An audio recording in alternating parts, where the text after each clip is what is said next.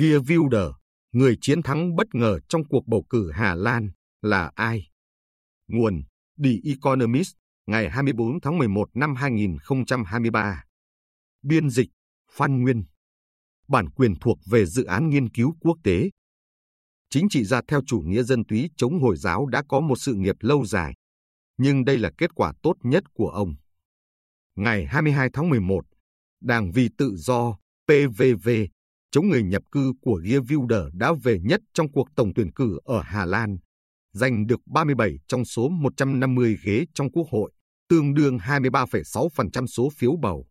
Chiến thắng của ông là một bất ngờ lớn, nhưng người được hưởng lợi từ việc đột ngột chuyển hướng sang cánh hữu này không phải là một nhân vật mới nổi.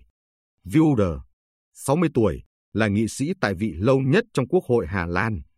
Ông gia nhập Quốc hội Hà Lan vào năm 1998 với tư cách là thành viên của Đảng Tự do Trung hữu VVD.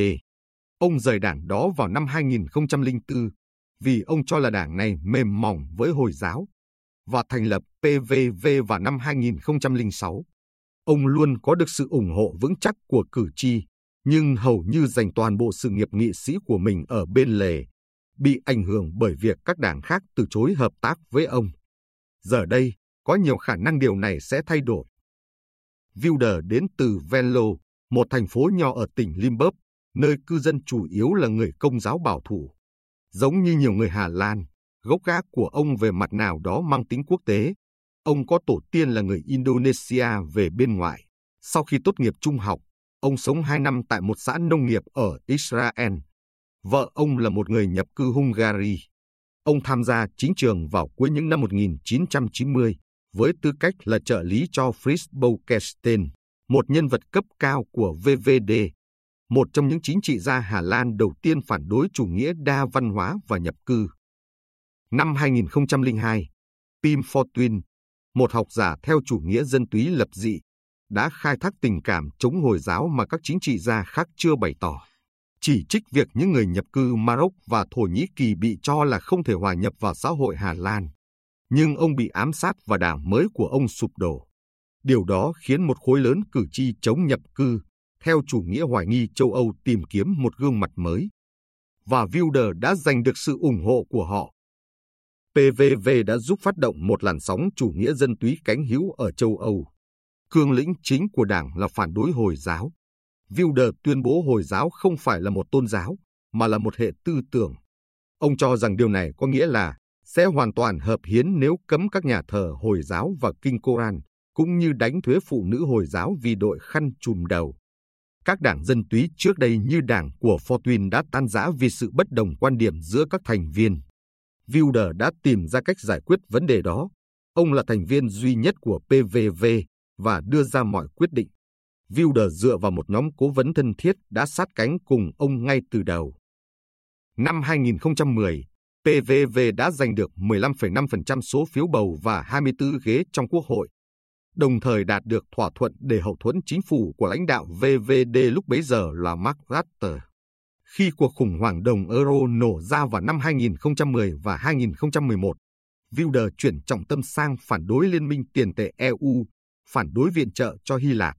Sau khi Rutte bắt đầu lên kế hoạch cắt giảm ngân sách Hà Lan, Wilder đã rút lại sự ủng hộ đối với chính phủ. Kể từ đó, mọi đảng lớn khác đều xa lánh ông, coi ông không chỉ là người cấp tiến, mà còn là một đối tác không đáng tin cậy. Năm 2016, ông bị kết tội kích động thù hận khi kêu gọi Hà Lan chấp nhận ít người Maroc hơn trong một bài phát biểu. Cuộc khủng hoảng di cư năm 2015 đến 2016 đã mang lại động lực cho đảng của ông. Tỷ lệ phiếu bầu của đảng vẫn ở mức đáng kể 13% vào năm 2017 và 11% vào năm 2021. Wilder là người có tư duy nhanh và là một nhà tranh luận giỏi. Ngay từ đầu, ông đã sáng tạo ra một cặp vợ chồng Hà Lan điển hình, Henk và Ingrid, và thường hỏi xem họ sẽ nghĩ gì về những chính sách mà ông không thích. Một lời tố cáo đặc trưng là thế giới đảo lộn. Ông liên tục nói về những người Hà Lan bình thường và những người ở nhà mà chính phủ đang phản bội. Ông có thể hóm hình một cách dã man.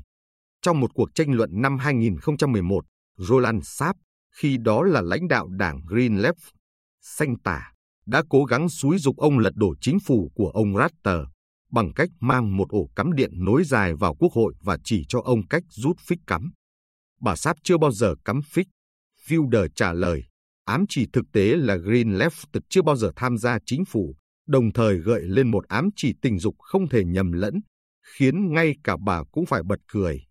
Sự nghiệp của bà sau đó không bao giờ hồi phục. Ratter cũng là một nhà tranh luận xuất sắc và trong suốt 13 năm cầm quyền, ông đã kiểm soát được Wilder. Sau khi ông giải tán chính phủ vào tháng 7 và tuyên bố sẽ không tái tranh cử, Hà Lan thiếu một chính khách lớn tuổi để đóng vai trò đó trong chiến dịch bầu cử. Wilder đã tiết chế giọng điệu của mình, nói rằng ông sẽ cho các đề xuất chống Hồi giáo vào tù lạnh nếu ông tham gia chính phủ. Truyền thông Hà Lan bắt đầu nói về Geert Mulder, ôn hòa hơn. Tuy nhiên, những đề xuất đó vẫn còn trong cương lĩnh của ông. Bây giờ ông nói rằng nếu được trao cơ hội, ông sẽ trở thành thủ tướng vì mọi công dân Hà Lan. Không chắc ông sẽ có cơ hội. Ngày 24 tháng 11, lãnh đạo VVD cho biết sẽ không tham gia chính phủ tiếp theo, nhưng sẽ xem xét một thỏa thuận để thành lập nội các trung hữu, mà bà dường như nghĩ rằng có thể bao gồm PVV và đảng khế ước xã hội mới, một đảng bảo thủ mới.